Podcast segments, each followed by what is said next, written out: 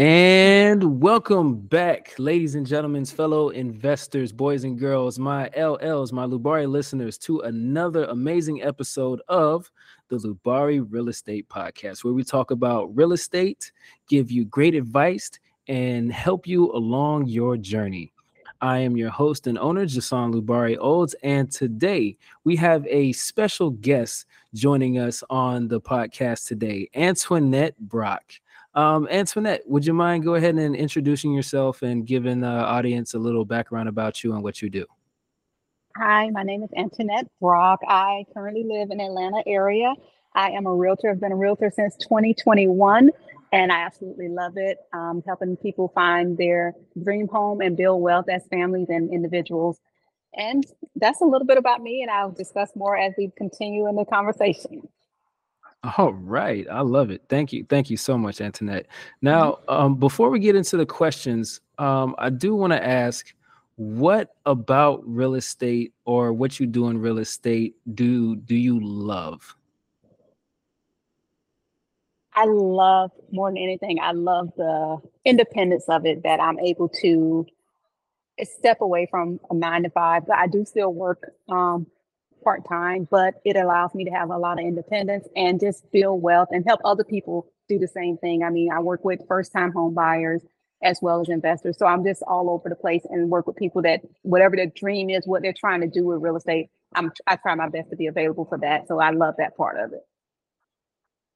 That is absolutely incredible. You know, it is is great to have, you know, that that sense of freedom that comes along with, you know, doing doing what you love. So mm-hmm. I, I admire that and, and I love what you're doing. Yeah. All right. So without further ado, let's hop right into it. Okay. so good. the first question I have for you today is um given given the the up the upcoming the up excuse me, the upcoming market conditions, as mm-hmm. we all mm-hmm. know, the Fed did announce that they will be making mark, uh, excuse me, that they will be making rate cuts in 2024.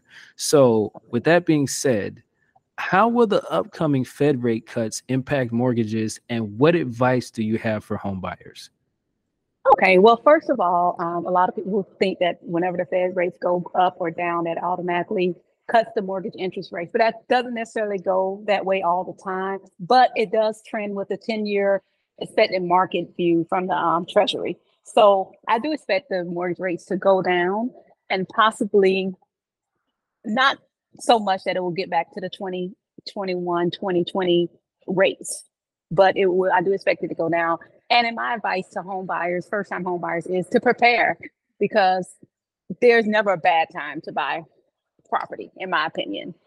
But you prepare according to what the market is at the time. Just be prepared. You know, you down still need the same percentage down payment most of the time, but just get prepared. And it would be a better time to invest if you are able to into any type of property, whether it's your home or rental property, because if the rates are lower. But there's never a bad time to invest in real estate, in my opinion, one way or the other. Absolutely 100% true. like the best time to invest in real estate was yesterday. The next yes. best time is today. Right now. so exactly right now. so so how do how how how would a home buyer or an investor prepare for for buying a new home or or buying an investment? What what are some ways that that they can do that? Well, well I work mostly with home buyer. I have done work with some investors, but one thing I tell my buyers is check your credit report. Make sure that your credit, if you're looking to buy a home and you're going to do financing of any type, make sure your credit is intact and make sure there are no surprises there. It's not always that you did something bad and you have to fix it. Sometimes there's something there that's not legit, not correct. So you need to make sure that you check your credit report, build and start building up a down payment as much as possible. I, and I don't like to tell people to change their lifestyle, but there's always something there that you can put to the side. You know what you want and what your goals are. So say, hey, I want to look to buy a home in six months. This is what I need. If I want to, if I qualify for this amount of house, this is how much down payment I need. Let me put a little bit aside each paycheck. However you want to do that. But that's the main two things: is to check your credit report, make sure your credit score is up to par, and there are no surprises, and build up a down payment. And start surveying the area. I mean, it's, you can always look at home no matter what just go, you don't have to be buying at the time, but go out and start seeing what's out there so you get an idea of what you want. Because sometimes we think we know what we want, and then we go to a house and say, "Oh no, I need this," or "I don't care if I have this. It's not a priority where you thought it was a priority." So just go out and survey the market, and you don't always have to have, have someone with you. Just go look. It's not a problem. Go to open houses. Just pop up. All right. Yeah. You know, it's all it's all about the feeling. Like like you said, you don't know, you think you you think you want something until you actually get there and then you see it and then you feel it and you kind of picture yourself there and like, no, this this isn't what I want. Mm-hmm. Um, but um as far as like credit scores goes and, and um down payments, what specific range do you recommend your credit score to be in? And what is there a certain amount that that home buyers should, should usually save up or a certain percentage for the down payment? With down payment, depends on which route you want to go. If they're planning to do FHA, it's still the standard three and a half percent, and credit score for FHA is 580. So it's very flexible with that, but that is not always the best interest rate when it comes to finances. It never is the best interest rate, I should say. but then if you want to do a more conventional mortgage, most conventional lenders require a 620 or higher, but for the best interest rate, you're looking at a 680 or higher. And you would need at least most, well, some conventional mortgages go as low as 5%, even lower sometimes. But in order to not have to worry about the PMI, you have to, to put at least 20% down. So it just depends on what you have, what budget you're working with. That, because you also have to take into account when you talk about down payment is whatever you, you obviously know whatever you put a down payment on you don't finance. So you look have to look at your big picture say this is how much i can afford to pay each month. So if i want this caliber of house i need to put this much down. But the absolute minimum will be the three and a half percent if you're going fha with financing. I hope you guys out there are are paying attention and taking notes because antionette is dropping some golden nuggets here so you guys, you guys better pull out that pen and paper if you haven't already. okay. Um, question number two. So, how do you foresee everything coming in the market affecting the affordability of homes for first-time buyers? I think that it will get to a place where it will get, get back to where it's more affordable than renting. Because for a while, it was not that big of a difference between renting versus buying.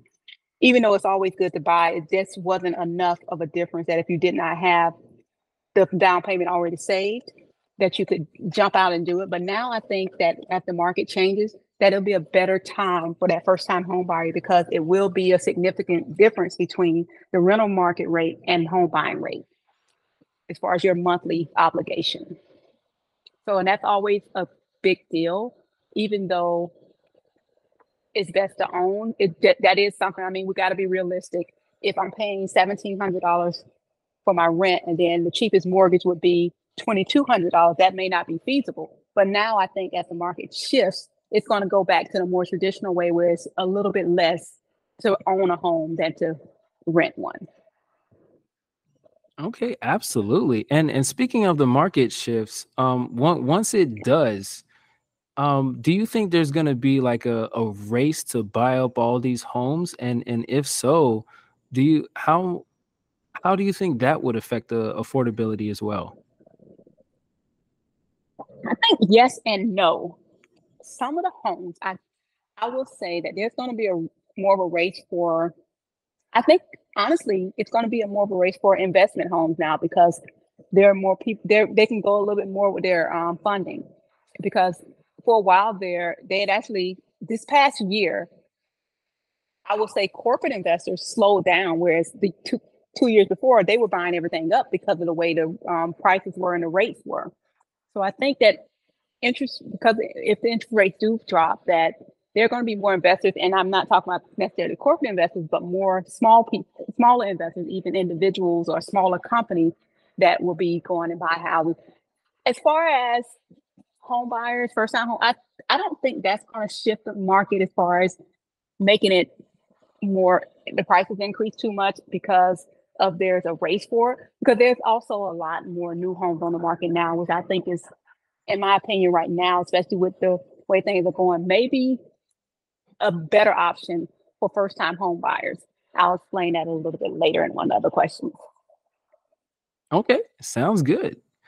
All right, then um, let's move on to question number 3 Mhm. So, are there any specific types of properties that you believe will experience a more significant impact than than other types of properties in the market? I think um, a big impact will be in multifamily homes. And I'm saying things not necessarily apartments, condos, but duplexes, um, quads, um, even townhomes, because those are realistic investment properties for individuals. And I think when the when the rate changes, that people will be able. They'll say they'll go back to you know the old school way of I'm going to buy this duplex and I'm going to stay in this one while I rent out the other side to build up, and then I'll buy my own home because it's going to be a lot more affordable overall to do that in the coming months, I believe. Ooh, I like that. I like that. Duplexes and um, does that also extend to like triplexes and quadruplexes Yeah, that's what I'm saying. well? Like the quads and try, I think those are going to really have an uptick in the market as things shift. That is awesome. And I I love townhomes as well. The townhomes are, are like pretty cool to me. It's like living in an Mm-hmm. Apartment, but not living in an apartment at the same time. Yeah. So, But yeah, that's, I mean, I'm not an expert, expert, but that's just what I've seen. I really believe that may be the new trend. okay. All right.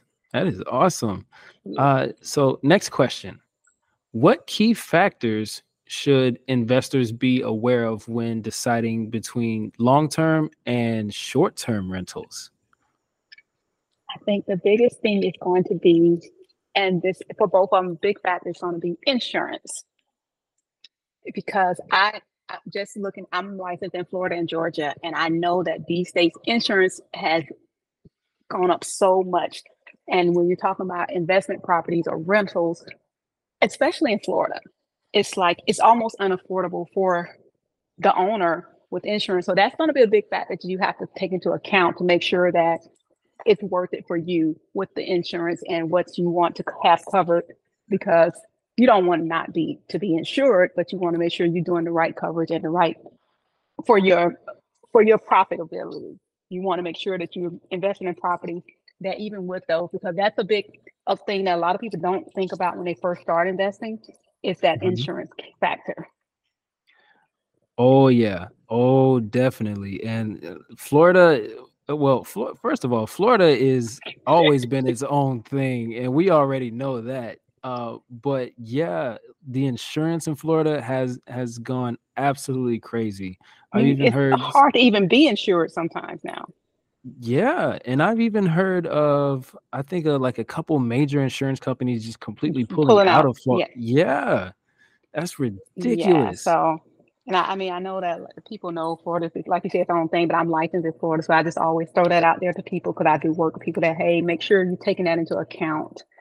Even when um first with home buyers, they've I've had clients where they've been approved for a certain amount, but then when it comes down to their insurance things added into it, they say, well, you have to go down on what you're looking at because you won't be able to afford the mortgage with the insurance costs. So that's something that we have to always take into consideration too. Mm, absolutely. Because that that homeowner's insurance, it, it can get costly depending on like the type of coverage that Mhm. that that you require. But also on the flip side, what what about renter's insurance? that is that's a tricky one. It's like one of those things you know you tell investors they'll say, oh, it's required, but then you still have to have a certain coverage for yourself, even if you require the renter to carry insurance, because in the end you want to make sure that you're not losing out. Yes, absolutely. That's that's rule number one of investing. Never lose money. Uh, Rule number two is see rule number one. Yes. because it's like that's the thing. I don't care what I'm doing. I need to make sure that it's always profitable. It may not be as profitable as as it was the last time, but I can't go backwards. Exactly. We can only keep moving forward. So mm-hmm. we gotta we gotta make sure that we are covered on both ends. So yes. t- to to you investors out there, make sure that you have the proper coverage that that covers your investment so that you are safe and your and your money is safe in case the worst situation was to happen. Mm-hmm. And to you renters out there, make sure that you are covered in your end by actually getting renters insurance. So yes. that way if anything happens, you're also covered and it's not just the the owner recouping on their loss. Still right, you want your property well. covered. Exactly. And that's going to bring us to our next question.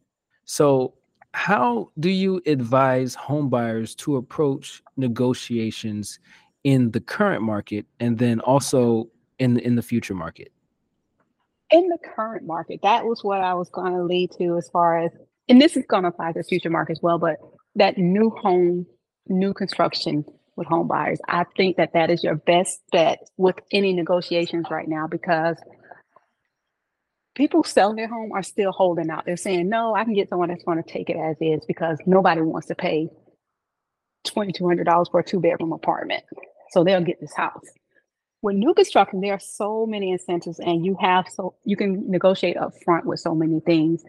Like I tell my clients when it comes to new construction, not not always with individuals, but with new construction, the worst they can do is say no because they're going to sell you the house anyway. They may say you ask them for um, updated quartz countertop, they may say, no, we're not offering that, but they're not going to pull out the deal with you. So you open for any negotiations almost with a new home, with new construction with the um, builders. Ooh, that that's that's another gold nugget right there. So, so, so with new con with new construction, can you negotiate directly with the builders? Yes, you're talking. Um, you you need an agent. Because if you go in there without an agent, they're going to have you talk to just the person that's at the desk. They're their agent. They're going to tell you, "Oh, this is what we offer," and that's it.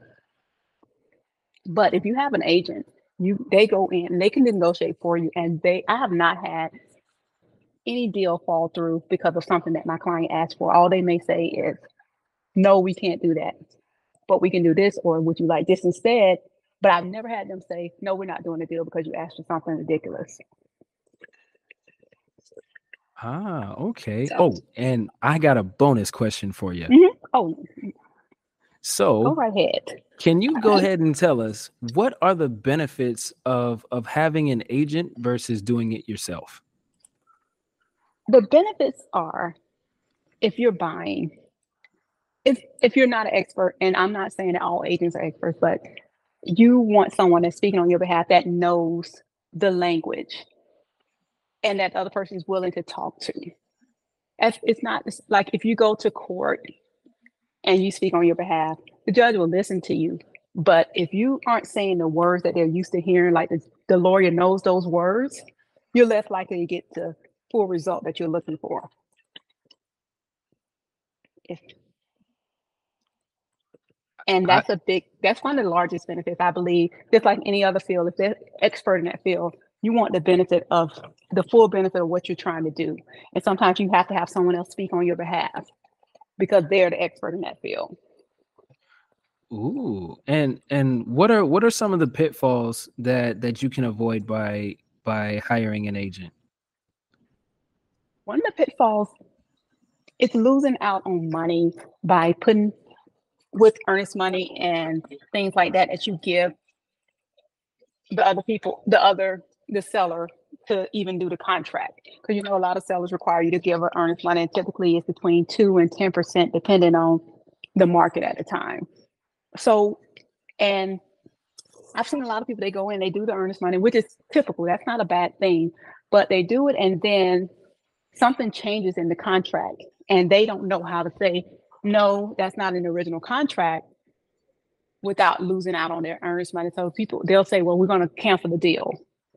And the amount of buyer has lost their earnest money because the seller said that they defaulted on the contract because it's something that they didn't understand. That's the biggest thing. You're gonna you can lose money if you default on something that you don't know. Because 99% of sellers always have an agent. Very few people list their property for sale on their own unless they know someone that's an agent or something. But there's very few people, 99% of people have an agent when they're selling their property. So even though it seems like you're talking to that individual, they're talking through their agent. Their agent is talking to them and telling them what to say and what not to say. Oh, now see, look, that is another gold nugget right there. So it it automatically it it's it's definitely worth having having an agent to represent you, whether you're buying or selling, correct? Yes. And with and in most areas, I know in Georgia for sure, you don't pay for it. You don't have to pay for your agent. The, so the seller pays the agent submission. The buyer does not pay for. They, they don't pay their agent submission. If you're buying a home, you have you contract with an agent. They only get paid when you purchase a home, and the seller pays that commission. So oh. it doesn't cost you anything to have an agent. So that's even more reason to have mm-hmm. an agent as a buyer right there. So yes. So so uh for all my LLs out there, um I hope I hope you're listening. So get an agent if you're buying a home. Yeah. And also on the on the multifamily side, never do anything without an agent either. Uh well uh, a broker in, in this case. Yeah. I was about to say yeah, a broker or a lawyer, but you don't want to be out there on your own. No, it's a team sport. It's a team sport. Like the old adage says, if you want to go fast, go by yourself. Go alone. if you want to go far, go with a team. Mm-hmm. All right. Thank you for the question. So now we are going to move on into my favorite part of the podcast where we talk about what real estate does for us.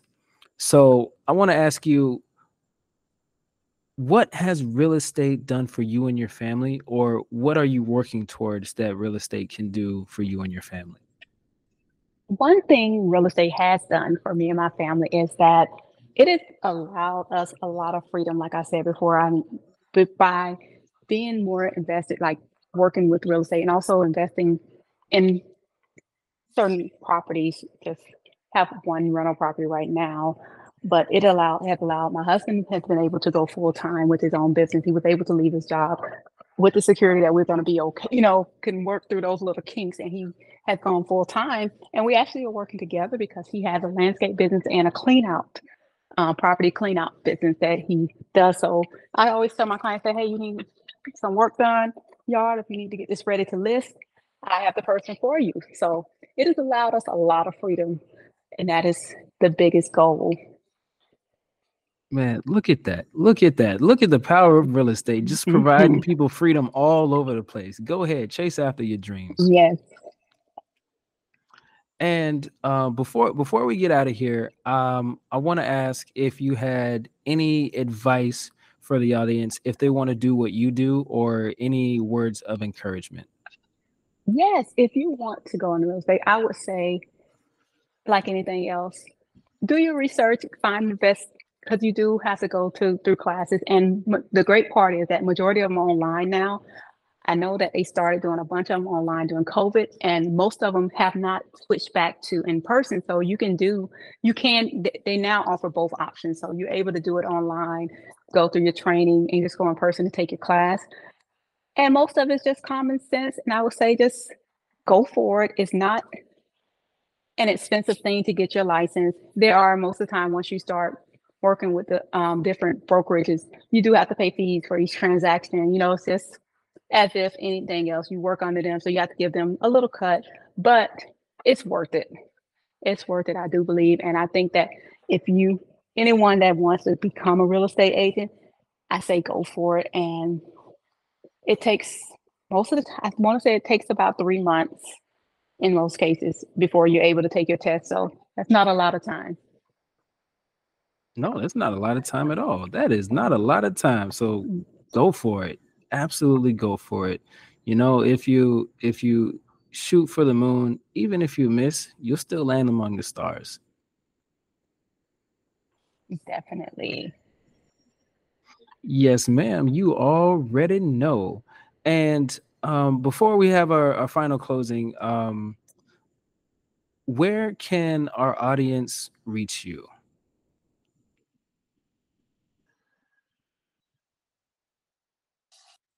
I can be reached. Um, I'm not super active on Instagram, but I'm working on that. So I'm going to get that information to you later on.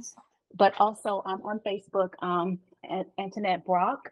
Um, and also on my website is antionettebrock.kw.com. And that's A N T I O N E T T E B R O C K dot KW dot com. Well, all right, ladies and gentlemen, you heard it. You can reach Antionette on Facebook or at Antionette Brock at kw.com. So go ahead and reach out and get all the information, pick her brain, and use her services. So go ahead and do that.